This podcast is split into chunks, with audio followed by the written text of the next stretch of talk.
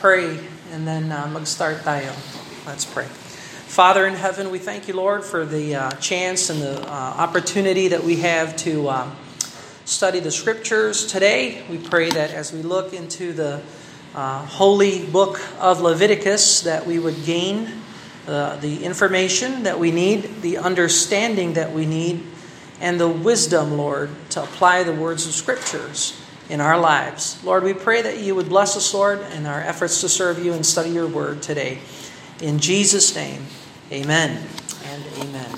All right, so medyo um, tatapusin natin ang purity laws at saka yung priesthood.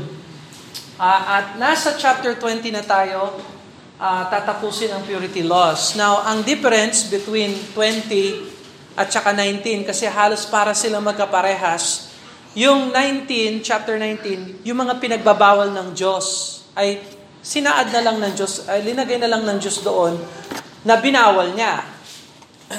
tapos sa chapter 20, linagay niya yung consequences ng paglabag sa batas ng Diyos. So he's a little more particular in chapter 20 about the consequence of breaking the laws of God.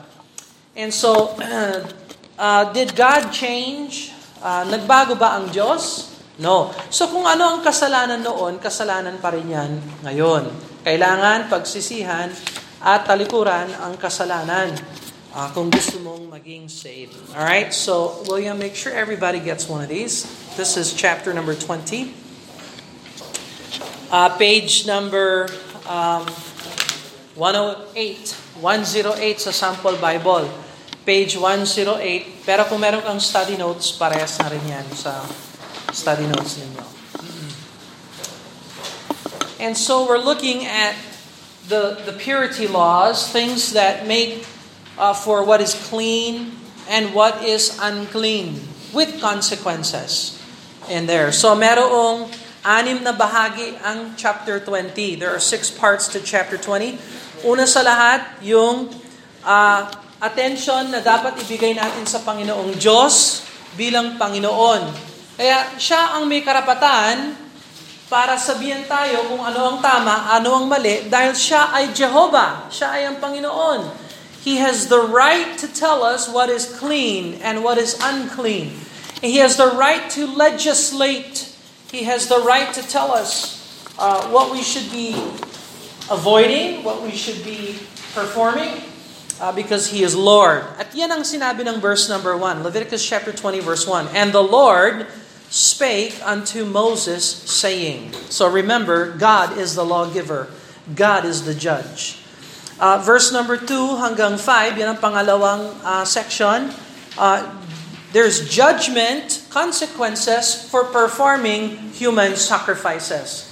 So kapag ikaw involved ka sa witchcraft, or involved ka sa pagsasamba sa mga Diyos-Diyosan at inialay mo yung, yung mga anak sa Diyos-Diyosan, may consequences yan. Verse number 2, And again, Thou shalt say to the children of Israel, Whosoever he be of the children of Israel, or of the strangers that sojourn in Israel, that giveth any of his seed unto Molech, he shall surely be put to death, and the people of the land shall stone him with stones. So, uh, ang Diyos ba ay aprobado ang death penalty? Yes. So nakikita natin, isa na namang evidence yung Leviticus chapter 20. Hindi lang Genesis chapter 9. Uh, ah, pero pati Gen- uh, Leviticus chapter 20, nakikita natin na sumasang-ayon ng Diyos sa death penalty. Uh, lalo na kapag inaalay mo yung anak mo kay Molech.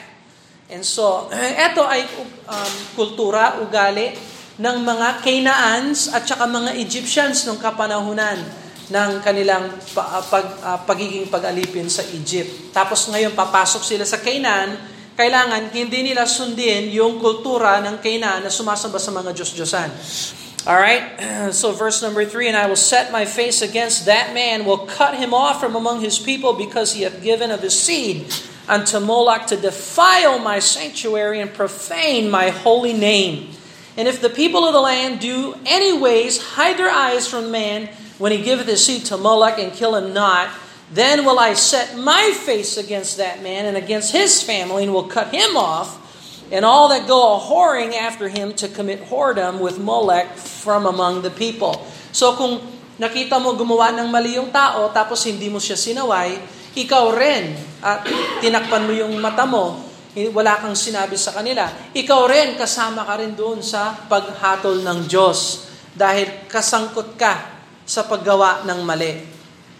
Alright? Now, so numbers, verse number 6 hanggang verse number 8, isa na namang bahagi. Ito yung pag nagkokonsulta ka ng mga wizards, ng mga witches, nakikipag-usap ka sa mga espiritu, ayan, hahatulan ka ng Diyos. Verse number 6, And the soul that turneth after such as have familiar spirits, after wizards, go whoring after them, I will even set my face against that soul and will cut him off from among his people. Sanctify yourselves therefore and be ye holy, for I am the Lord your God. Ye shall keep my statutes and do them. I am the Lord which sanctify you. So, uh, hindi aprobado sa Diyos yung Harry Potter, yung Marvel Comics, uh, yung Black Widow, yung mga uh, Halloween. Uh, uh, th- these, these are foundational verses why we do not celebrate Halloween. Hindi natin kinikilala yung mga wizards and Marvel comic universe um, you know, the God of Thunder, Thor, and uh, all the different kinds of superheroes. Uh, let me tell you something. Power belongs to God. It doesn't belong to the devil. Uh, pero ginagamit ng devil yung power niya para maakit yung tao. Kaya ikaw, pag tameme ka, hindi ka nakikinig ng Bible, maakit ka talaga, ay ang ganda no, no, ang galing nito, nagawa nila ito, nagawa nila yan. Fake, hindi totoo, at nanggagaling pa sa demonyo. That's evil. And uh, wag tayong malinlang doon. Verse number 9 hanggang, uh, yeah, verse number 9, isang bahagi siya. Ito, hatol sa mga pasaway sa magulang. Verse number 9, For everyone that curseth his father or his mother shall be surely put to death, and that curse his father or his mother, his blood shall be upon him. So, uh, na pag-usapan na ng Ten Commandments yung pagpasaway sa mga magulang, sa pag-dishonor sa mga magulang. By the way, let me ask you a question. Ilang taon dapat ang bata para hindi na niya pwedeng i, uh, para hindi na siya obligado na mag-honor sa kanyang mga magulang? Anong ilang taon dapat yung bata para hindi na siya mag-honor sa kanyang mga magulang? Anybody? anybody? No. Walang age. Ibig sabihin, binigyan ka ng magulang ng iyong Diyos, ng Diyos, kailangan i-honor mo yung magulang mo buong buhay mo. You don't have an age where you are allowed to dishonor your parents. Even when you're 21, 22, even if your parents die, you are to honor your mother and father. And that is a law. And so, you shall be put to death. Kung, ang, kung theocracy lang tayo, eto ang batas ng Diyos. So nakikita natin yung pananaw ng Diyos sa pananaw ng tao. Ay yung pananaw ng tao, ano? Pag ikaw ay edad na, may edad na, gawin mo ang gusto mong gawin. Huwag mo nang pakinggan yung iyong mga magulang. Hmm. Talagang walang walang kwenta ang isip ng antikristong tao. God uh, tells us we're to honor them all our lives or He will curse us. So talagang may curse ang Diyos sa, ta- sa tao na hindi nag-honor ng kanyang magulang. Eh, Brother Bill, hindi mo kilala ang aking mga magulang. Napakasama nila. Meron silang ginawa sa akin na masama. That could be true. Pero hindi mo pa rin karapatan na lapastangan sila. You have no right to do wrong. Kapag ikaw ginawang ka ng mali, hindi mo dapat isoli ang mali. Wala kang karapatang gumawa ng mali. No one has a right to do wrong. Even if you think you have the right to do wrong, mas mabuti surrender mo na lang yung rights na yan. so anyway, verse number 10 hanggang verse number 21, medyo mahaba ito. Ito ang judgment ng Diyos sa mga immoral. Okay, so sa mga uh, mag, may mag-asawa, merong moral. Sa mga hindi nag-aasawa, meron pa rin morality ang Diyos. Hindi pwede na walang morality ang Diyos. Look at verse number 10. And a man that committeth adultery with another man's wife, even he that committeth adultery with his neighbor's wife, the adulterer and adulteresses shall surely be put to death. Boy, ang daming mga tao na mamamatay kung theocracy lang tayo.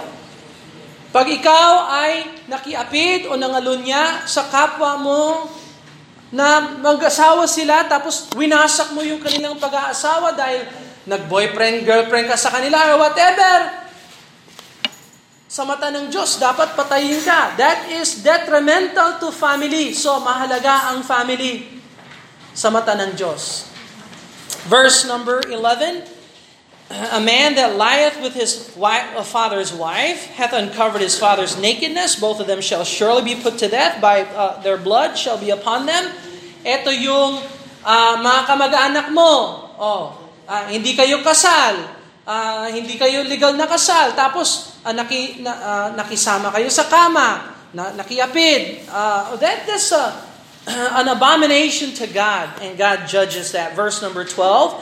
And if a man lie uh, with his daughter-in-law, okay, ano yung daughter-in-law? Manugang. Oh, so even manugang, hindi pwede na magsama ang lalaki sa kanyang manugang, yung babae sa kanyang manugang. It is an abomination to God. Hindi pwede yon. uh, uh, and if a man lie with his daughter-in-law, both of them shall surely be put to death and have wrought confusion. Their blood shall be upon them.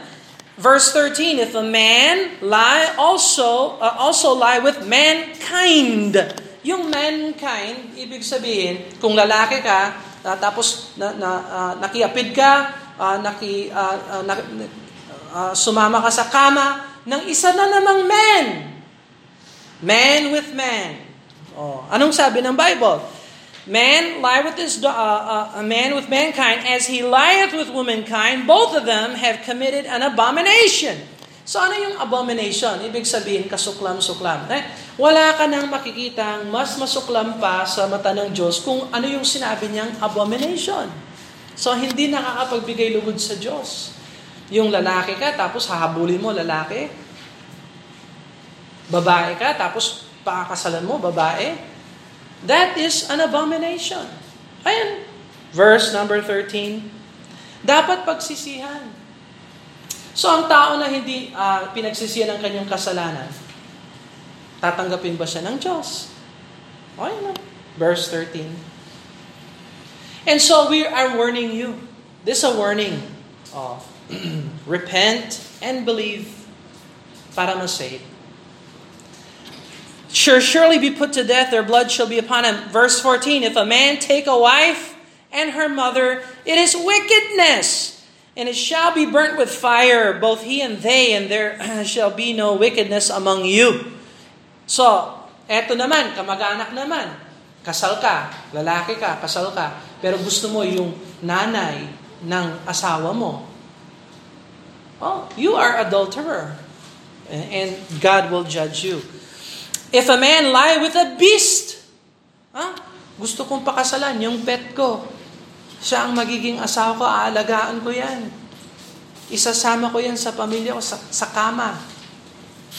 That is a sin. Now you say, Brother Bill, ginagawa ba yan ngayon? Yes. Nakarinig na kayo ng transgender? Hmm? Meron na hong trans-species. Ano yung transgender? Yung transgender, yung lalaki gusto maging babae. Babae gusto maging lalaki. That's transgender. That's confusion, abomination. Sabi ng salita ng Diyos, dapat pagsisihan yan. Pero, meron din mga tao, kumbinsyado sila na sila ay aso. Gusto niya, gusto ng bata na siya ay ituring na pusa. Meron ganon. And, and especially sa, ewan ko sa Pinas kung meron ganon. Hindi pa uso yon. Pero magiging uso yon balang araw. Trans-species. Ako ay kabayo. Ituring mo ako na kabayo. Hindi ako nagsisinungaling. Ngayon lang tayo nag ngayon lang tayo nagtatalo patungkol sa restroom. Yung mga babae dapat may girls room. Yung mga lalaki dapat may men's room. Iba ang lalaki, iba ang babae. Ngayon lang nagkakagulo ang tao dahil hindi sila nag-aaral ng salita ng Diyos, hindi nila pinapakinggan ng Diyos. Kapag hindi ka sumunod sa Diyos, magiging magulo ang buhay mo. Ngayon, merong mga tao na kumbinsido sila na sila ay pusa at aso. At yung mga tameme naman na mga mang, mangbabatas, ay oo, sila nga ay aso. At ituring natin, may karapatan sila. Kung gusto nilang maging aso, may karapatan sila. Di mang, huwag kang magkubeta dito, kasi pang tao ito. Doon ka sa labas. Katulad ng mga aso. Hmm? Anyway, so, hindi malayo, ay, alam mo talaga ang, ang katotohanan, ang kasalanan ay dadalhin ka sa isang pwesto na hindi mo makontrol yung buhay mo. Kaya dapat, pagsisiyan ng kasalanan, manumbalik sa Diyos at bibigyan ka ng Diyos ng puso at isip na matino.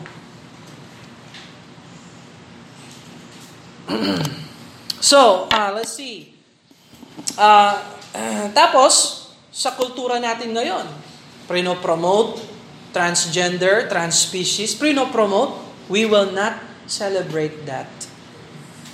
Never. Katulad ng Halloween, hindi tayo nagsa-celebrate ng Halloween, hindi rin tayo magsa-celebrate ng transgender.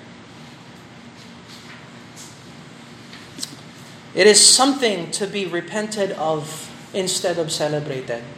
Verse number 17. And if a man shall take his sister, his father's daughter, and his mother's daughter, and see her nakedness, and she shall see his nakedness, it is a wicked thing. Hmm. And they shall be cut off in the sight of the people, and he hath uncovered his sister's nakedness, he shall bear his iniquity. And if a man shall lie with a woman having her sickness, shall uncover her nakedness, discover her fountain, and she hath uncovered the fountain of her blood, both of them shall be cut off from among their people.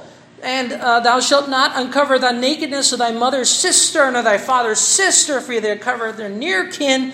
Shall, uh, they shall bear their iniquity. If a man shall lie with his uncle's wife and cover his uncle's nakedness, they shall bear their sin, they shall die childless. Tingnan mo, talagang isusumpa ng Diyos ng childlessness is a curse from God. It's a curse from God. And if a man shall take his brother's wife and is an unclean thing, he hath uncovered his brother's nakedness, they shall be childless. So talagang sinusumpa ng Diyos. Alam mo, kung masusunod lang talaga ang Diyos, yung transgenderism at saka yung uh, abominations na uh, transspecies, isang generation lang, wala na kayo. Wala na sila. One generation lang, isang buhay lang. Kaya hindi binibigyan ng prutas ng Diyos yung pagsasama ng mali. At kung may prutas man, ito ay sumpa. So, sa tingin ninyo, yung bayan natin, bless o sumpa? Sinusuka ng lupa yung kapas, kasalanan ng bayan. Verse number 22, uh, uh, yung last section na ito, kung paano makatakas sa hatol ng Diyos. Verse number 22 That ye shall therefore keep all my statutes, all my judgments, to do them, that the land where I bring you to dwell therein spew you out, uh, not out. So do you see? Binibigyan tayo ng batas ng Diyos para tayo sumunod sa Diyos. At kung ayaw natin sumunod sa Diyos, ang lupa mismo ang magbubuka sa atin. Kaya huwag kayong magtaka kung bakit punong-puno tayo ng environmental problems. Ang environmental problems ng lupa ay hindi dulot ng pollution. Dulot ng kasalanan. Ibang klaseng pollution. Pollution spiritual. Verse number 23, And ye shall not walk in all manners of the nation. Huwag niyong gayahin yung ibang mga bansa. Ayan yung Pilipinas. Popular sa Pilipinas na gumaya. Kung ano yung batas ng Amerika, yun ang sundan natin. Kung anong ginagawa nila sa China, yun ang sundan natin. Ano yung original natin? Wala. Which I cast out before you, for they committed all these things, and therefore I abhorred them. So, winorning ng Diyos ang Israel, Israel, wag niyong gayahin ng Egypt, wag niyong gayahin ng Canaan. Kung paano sinuka ko sila, isusuka ko rin kayo. Now, let me ask you a question. Nagbago ba ang Diyos? No. Hindi nagbago ang Diyos. Kung ano yung kasalanan noon, kasalanan pa rin ngayon. Hulaan nyo kung anong gagawin ng Diyos sa bansa ng Pilipinas.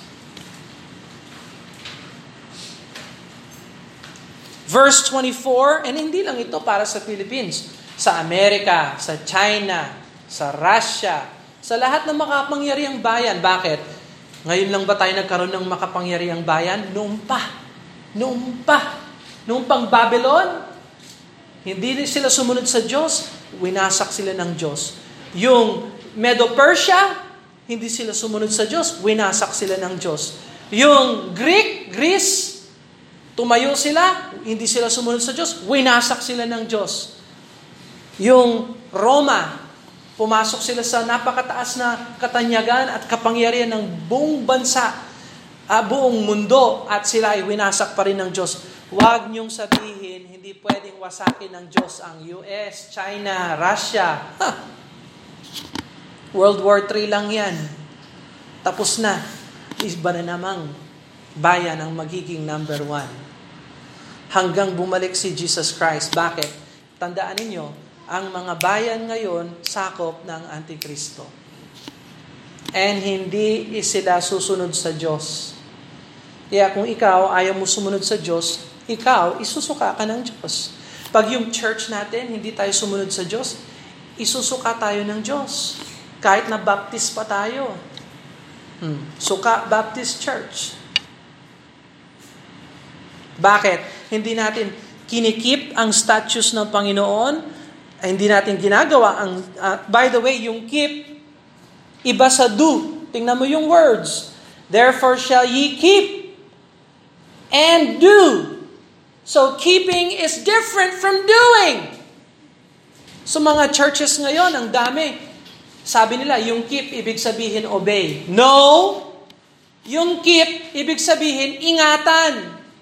Yung do, ibig sabihin sumunod. So anong dapat pag-ingatan natin? Ingatan natin yung words ng Panginoon. Saan natin makikita yung words ng Panginoon? Sa King James Bible. Kaya dapat tama yung Bible. Parte yan ng pag-keep ng mga commandments ng Panginoon. Eh may mga preachers ngayon, hindi sila na wala sila sa King James. Mahirap kasi intindihin ang King James.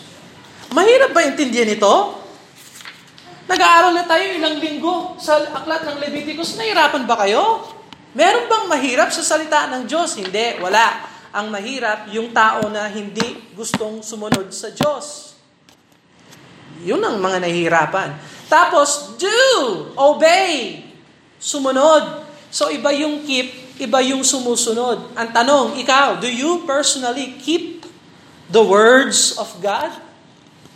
And do you obey the words of God?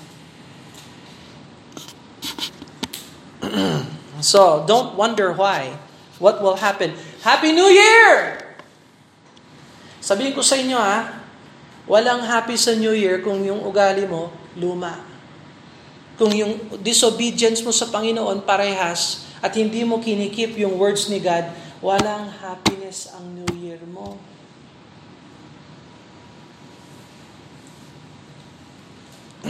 Kaya, uh, ano yung superstition sa Tagalog? Pamanhiin, no? Pamahiin lamang yung Happy New Year. Tingnan mo, hindi ka nakatulog ng maayos. Tapos yung mga ingay. Hindi alam mo ba kung bakit nag-iingay yung taong bayan sa New Year? Dahil inaalis ng paputok yung masasamang elemento. Pamanhiin. Akala ko, pag welcome lang ng bagong taon, no. Aalisin namin ang masamang elemento. Tatakutin natin sila. Mangmang. That is foolishness. You cannot scare evil spirits with noise. Sanay na sila doon.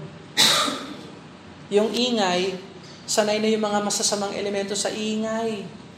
Ang problema, yung ingay na galing sa puso. Sino ang Prince of Peace? Sino ang author of confusion? Si Devil. Sino ang Prince of Peace? Si Jesus. Kaya kung si Jesus ang nasa puso mo, meron kang peace sa heart. Eh kung yung heart mo maingay, mm.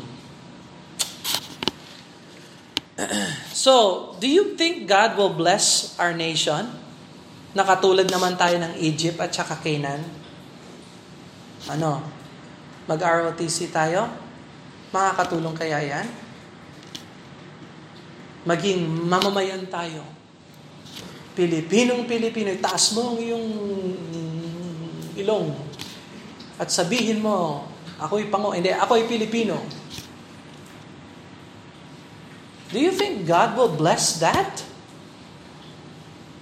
Yung mga polis, pumapatay ng inosente, yung mga nakaupo sa luklukan ng kapangyarihan, nag, nag bubulag-bulagan, corrupt. Do you think God will bless? Happy New Year! Eh, si ang Diyos hindi siya pagkakataon. Hindi Happy New Year. Sana masagana ang New Year natin. Kung hindi ka magkikip at mag-obey ng salita ng Diyos, hindi ka ibibless ng Diyos. Walang pagkakataon, walang chance, walang sana.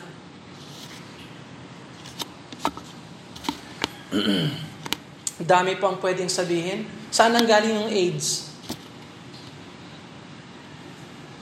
Hindi mo alam kung saan ang galing ang AIDS, pag-aralan mo.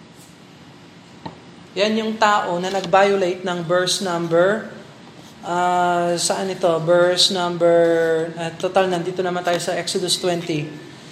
Yeah, verse 15. Diyan ang galing yung AIDS. Pagkatapos na nakiapid yung tao sa unggoy, nakiapid din yung tao sa tao, sa kapwa niyang lalaki. Na-violate din niya yung verse number Ah, saan? 13.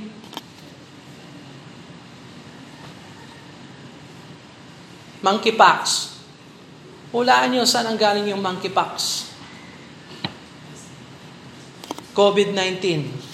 Ah, hindi natin alam kung saan ang COVID-19 ang galing. Sabi nila, hindi natin alam. Pero kasangkot dyan yung mga makakapangyarihang bayan. China, US, alam nila yon, Pinag-aralan nila yon. SARS-CoV-1 nung kapanahon na ni Obama. Ngayon lang SARS-CoV-2. Pero hindi pala natural yung virus. Paano yan? Ah, saan ang galing yan? Doon sa kagustuhan ng tao na mag-aral ng virus, tapar gamitin sa pang-warfare. Eh, nakawala. Ayun, nag-spread. Corruption, lust, parehas. And you expect God to bless? Verse number 24, But I have said unto you, Ye shall inherit their land, and I will give it unto you to possess it, a land that floweth milk and honey. I am the Lord your God, which have separated you from other people. Ye shall therefore put a difference between clean beasts and unclean, between clean fowls and clean. Ye shall not make your souls abominable by beast, by fowl, by any manner of living thing that creepeth on the ground, which I have separated uh, from you as clean, and ye shall be holy unto me. Yan ang tema ng aklat ng Leviticus, holiness. Maging kakaiba kayo. Ibig sabihin ng holy, kakaiba. So, kakaiba ba yung church natin? Sa palagay ninyo? Kakaiba ba yung pananamit natin? Kakaiba ba yung ugali natin? Kakaiba ba yung binibigyan nating halaga? Pag hindi nakikita ng tao ang pagkakaiba ng Kristiyano, wala kang alat at hindi ka liwanag sa lipunan. Wala kang difference. Hindi mag-glorify ang Panginoon. Verse 27 A man also, or a woman that hath familiar spirit, wizard, shall surely be put to death. They shall stone them with stones. Their blood shall be upon them. So yan ang isip ng Diyos patungkol sa mga clean and unclean purity laws. Now, nasa priesthood na tayo. Pasok tayo sa chapter 21. Uh, so, uh, here's the handout study notes for 21. Make sure everybody has one.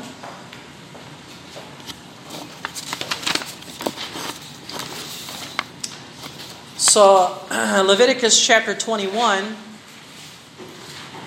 at saka chapter 22. Patungkol yan sa priesthood. Babalik tayo sa tema ng priesthood. Na pinag-usapan na natin yung priesthood dito, i-review na naman ng Diyos pero dadagdagan niya ng konting detalye yung priesthood. So sa chapter 21, Leviticus chapter 21, meron tayong tatlong bahagi sa chapter 21. At itong tatlong bahagi ay patungkol sa una sa lahat, yung requirement ng mga pare na maging banal. Requirement ng mga pare na maging banal. verse number 1, And the Lord said unto Moses, Speak unto the priests, the sons of Aaron, say unto them, There shall none be defiled for the dead among his people, but for his kin that is near to him, that is, for his mother, for his father, for his son, for his daughter, for his brother, for his sister a virgin that is nigh unto him, which he had no husband, for her, for her may he be defiled. So anong sinasabi ng Diyos dito? Sa mga pare, sa mga naglilingkod sa Diyos, sa mga pare, pag mer- namatayan ka ng tao, namatayan ka ng magulang, namatayan ka ng mahal sa buhay, hindi ka pwedeng mag-stop na magsilbi sa Diyos. You cannot stop serving God because you have dead relatives. Yan yung sinasabi ng Panginoon, let the dead bury their dead. Matthew chapter 8 verse 22. Pinag-usapan na natin ito. Uh, verse 5, they shall not make baldness upon their head, neither shall shave off the corner of their beard, nor make cuttings in their flesh. Yan yung tato. Pati yung hairstyle. Uh, wag niyong gayahin yung pare ng mga kainaan. Alam niyo ba yung pare ng mga Egyptian at saka kainaan? Kalbo. Now, kung ikaw ay talagang na, na, nagkakalbo na dahil sa edad, that's natural. Pero kung nag style ka lang ng buhok para lang maging, uh, ano, tanyag or whatever, that is a, a violation. So, sa standard ng Diyos, pati pala buhok, tinitingnan ng Diyos? Yes. Yung mahabang buhok sa lalaki is a shame, sabi ng Bible. Ay nakakahiya. Yung mahabang buhok sa babae ay ang kanyang kagandahan. That is her glory. Pero yung mahabang buhok sa lalaki is, is shame. This is the words of God. Yan ang standard ng Diyos. Ito yung hindi pinag-aaralan ng maraming mga evangelical fundamental churches. Bakit? Kasi hindi na sila babalik. Iiwanan na lang, tayo na lang magsarili. Don't you know na ang Diyos ang nagbe-bless sa church?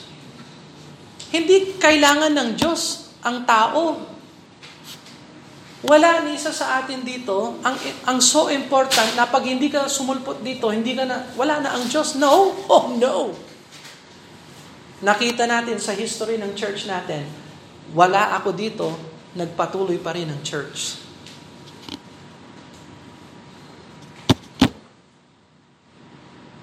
God doesn't need us.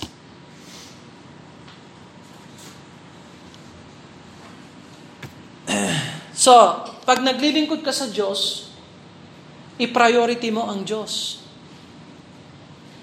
That's the important part. That's the heart of this is you make God the important thing. Not your flesh, yung cuttings of the flesh.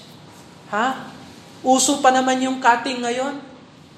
Lalo na sa mga nagtatampo. Sige, ikakat ko yung sarili ko. Pambira ka.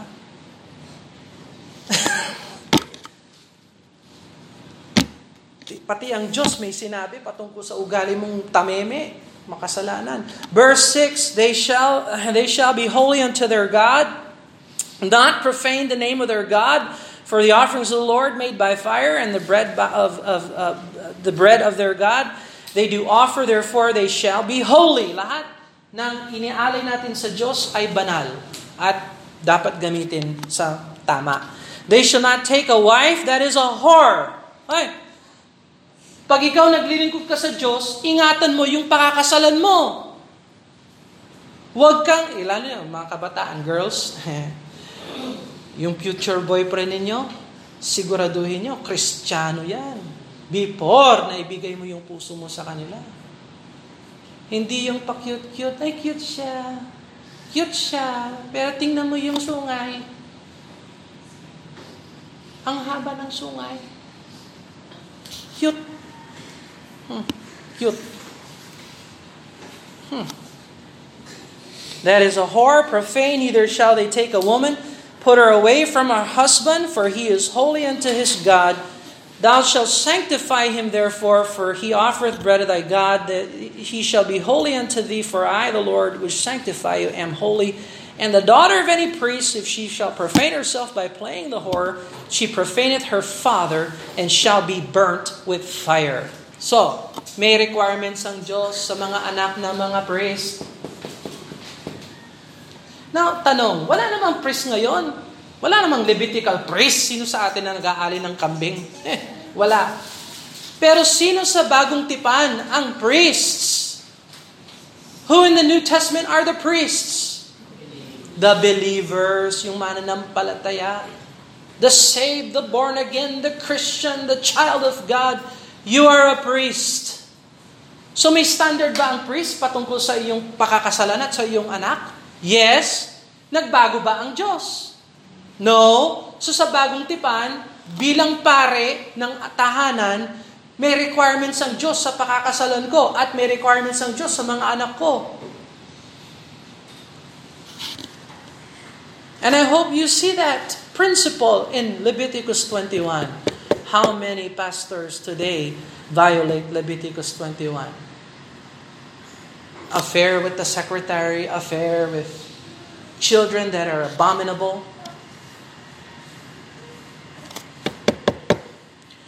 Second section, basic requirement, total dedication to God.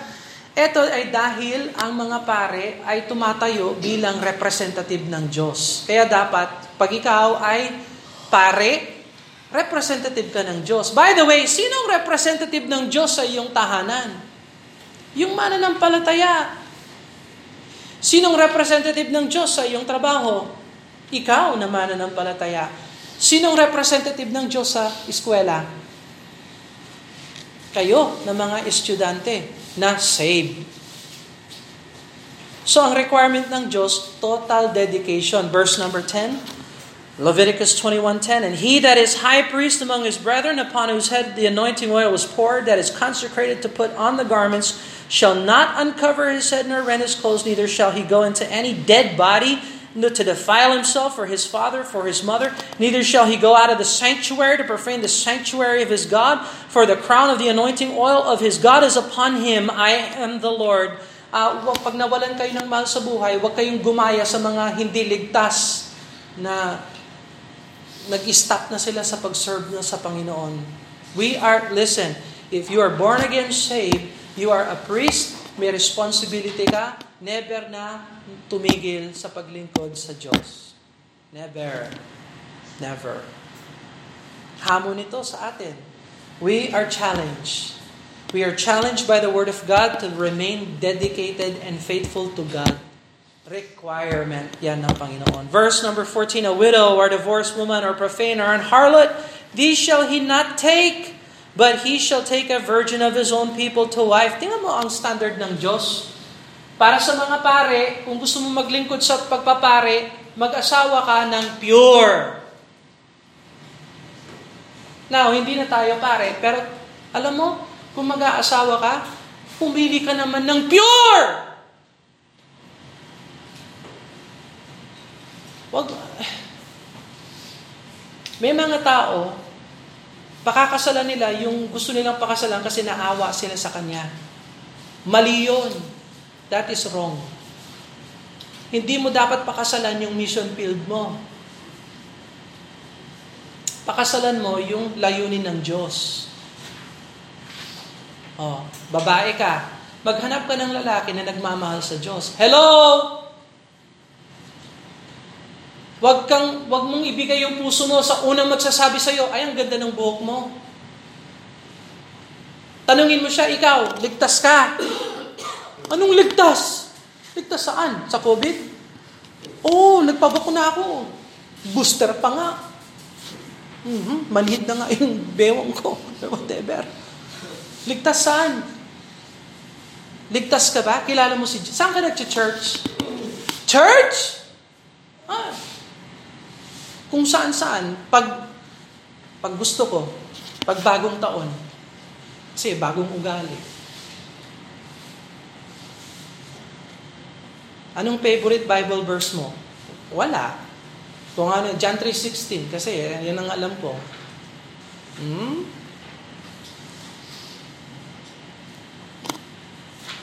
Ayan ang standard ng Diyos. I'm telling you, I am teaching you. Para sa inyong kinabukasan, it itaguyod ninyo yung standard ninyo para sa asawa nyo sa salita ng Diyos. Kung si Adan ay hindi sumasang-ayon sa salita ng Diyos, huwag mong pakasalan yung unggoy na yon. Bababuyin lang niya ang buhay mo.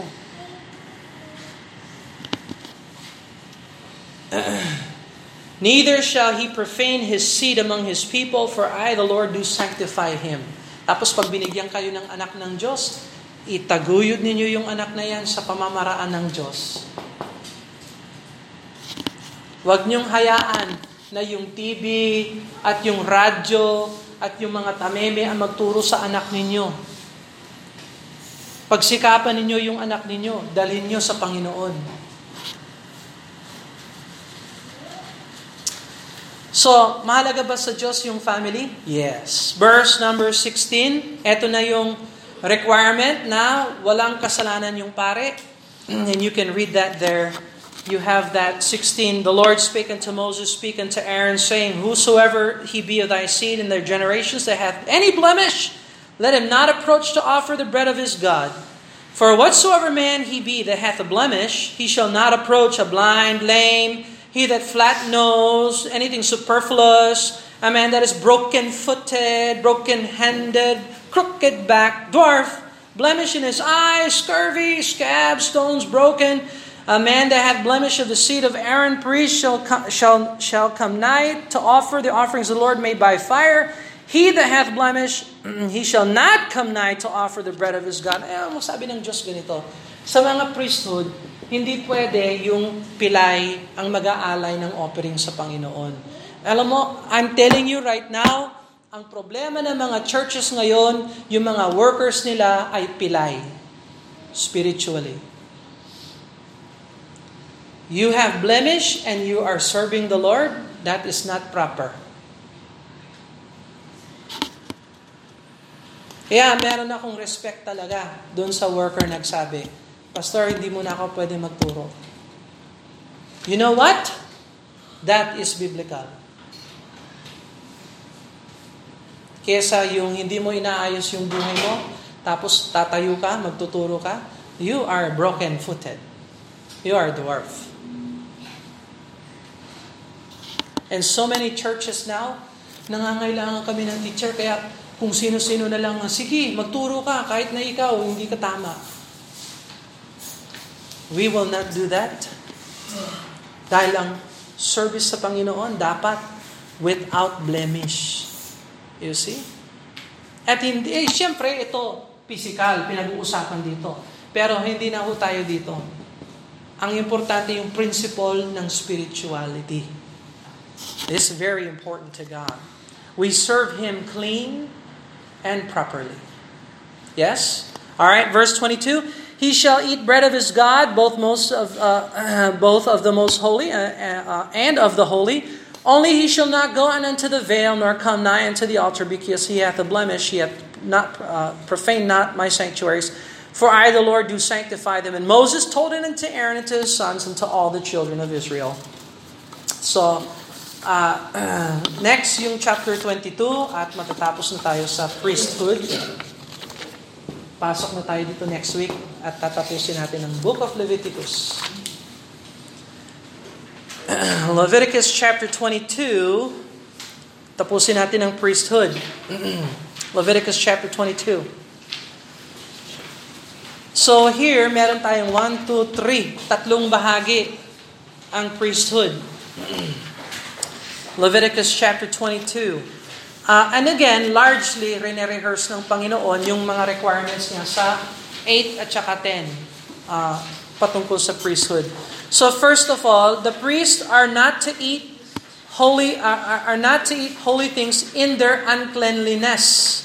So, hindi pinapayagan ng Diyos na kumain yung mga priest habang hindi sila malinis. Cleanliness is important to God. Uh, pag naglilingkod tayo, kailangan yung spirit natin ay malinis. Yung puso natin, yung isip natin ay malinis. And God notices the condition. Here, He sees the physical condition of the priest, but in the New Testament, God sees the physical condition of our hearts. So, kailangan, listen to me, lahat ng mga Kristiyano, panatilihin yung malinis ang iyong puso.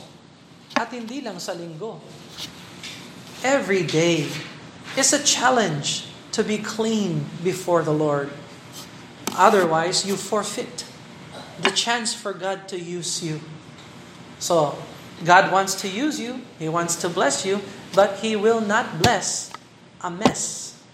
He will bless cleanliness.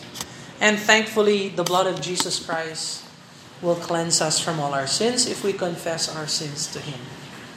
So yun ang pangako ng Diyos. Alright, uh, pangalawang section from verse 10 to verse number 16.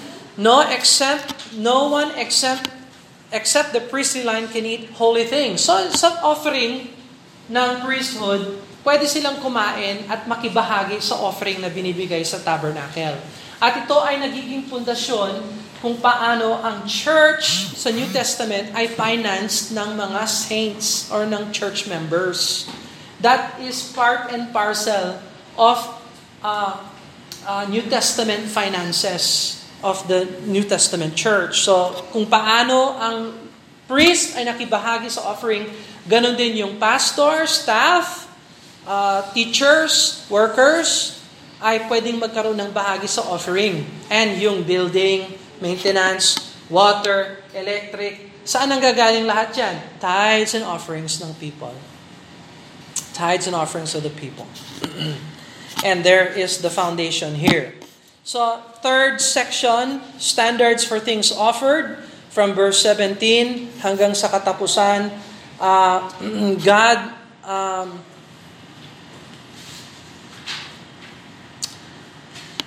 Um, uh, let's go ahead and read it. There's a lot of good things here. Verse 17 And the Lord spake unto Moses, saying, Speak unto Aaron and his sons, and to all the children of Israel, saying to them, Whatsoever he be of the house of Israel or the strangers of Israel that will offer his oblation for all his vows, for all his free will offerings, which they will offer unto the Lord for a burnt offering, he shall offer at your own will, willful. Binabalik po tayo sa chapter 1 tandaan natin, yung mga offerings ng Panginoon ay galing sa puso, taos puso. Uh, ye shall offer it at your own will without blemish of the beeves and of the sheep and of the goats. Uh, and whoso, whatsoever hath blemish ye shall not offer, for it shall not be acceptable for you. Ingatan lang ninyo yung standard ng ino-offer nyo sa Panginoon ay kaya aya-aya sa Diyos.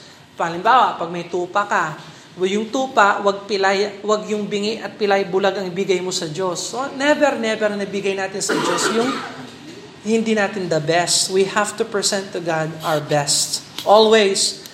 Ganon din yan sa pag-aawit sa church, sa pagtugtog, sa paggamit natin, sa paglinis natin. We have to offer to God the best. Kaya yung literature natin, gumagawa tayo ng gospel tracks, hindi ako papayag na yung gospel tracks natin black and white. Wala na tayo sa 1980s. Nasa 2023 na tayo. Yay! Naabot natin ng 2023. Kaya dapat the best ang ialay natin sa Panginoon. Pagsikapan lang. At kung yung the best mo black and white, edi bigay mo sa Diyos yung black and white. Pero kaya naman natin yung color. Kaya lagi bigyan natin sa Diyos yung color. You see, the principle is, Huwag ialay sa Diyos yung bulag at pilay. Yung the best. Alright? So, and go, so on and so forth hanggang sa katapusan, you will see that. Pero ang pinaka-last, uh, 32, verse 32, Neither shall ye profane my holy name. I will be hallowed among the children of Israel. I am the Lord which hallow you, that brought you out of the land of Egypt to be your God. I am the Lord. At inulit-ulit niya ito na sinabi, I am the Lord, I am the Lord, I am the Lord. foundation. Para ikaw ay gumawa ng tama, kilalanin mo ang Diyos. That's the foundation. Kaya kakaiba tayo dahil yung Diyos na kilala natin ay kakaiba. And because He is holy, we will be holy. Pero hindi tayo holy dahil tumitingin tayo sa ibang church, anong ginagawa nila. No! Kilalanin natin si Jehovah God. Kasi pag kilala mo ang Diyos, alam mo ang dapat mong gawin. You will know how to be holy by observing God. Eh kung hindi mo ino-observe yung Diyos, kung ano yung nakikita mo, yun ang ginagaya mo. And uh, we need to know this. we need to know this. All right? So, meron kang additional na mga scriptures sa pag-aaral, sa study notes ninyo. Uh, pag-usayan na lang ninyo sometime this week na tingnan nyo nila yung mga verses na yan. Katapat sa New Testament yung binigay ko sa ila, sa additional scriptures.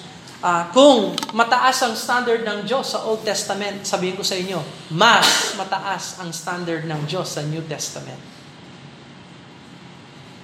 Let's pray and ask God to bless them. Father, we thank you, Lord, for the words of Scripture that we can know what is clean and unclean. At upang malaman po namin kung ano ang kaaya-aya sa inyo, Lord.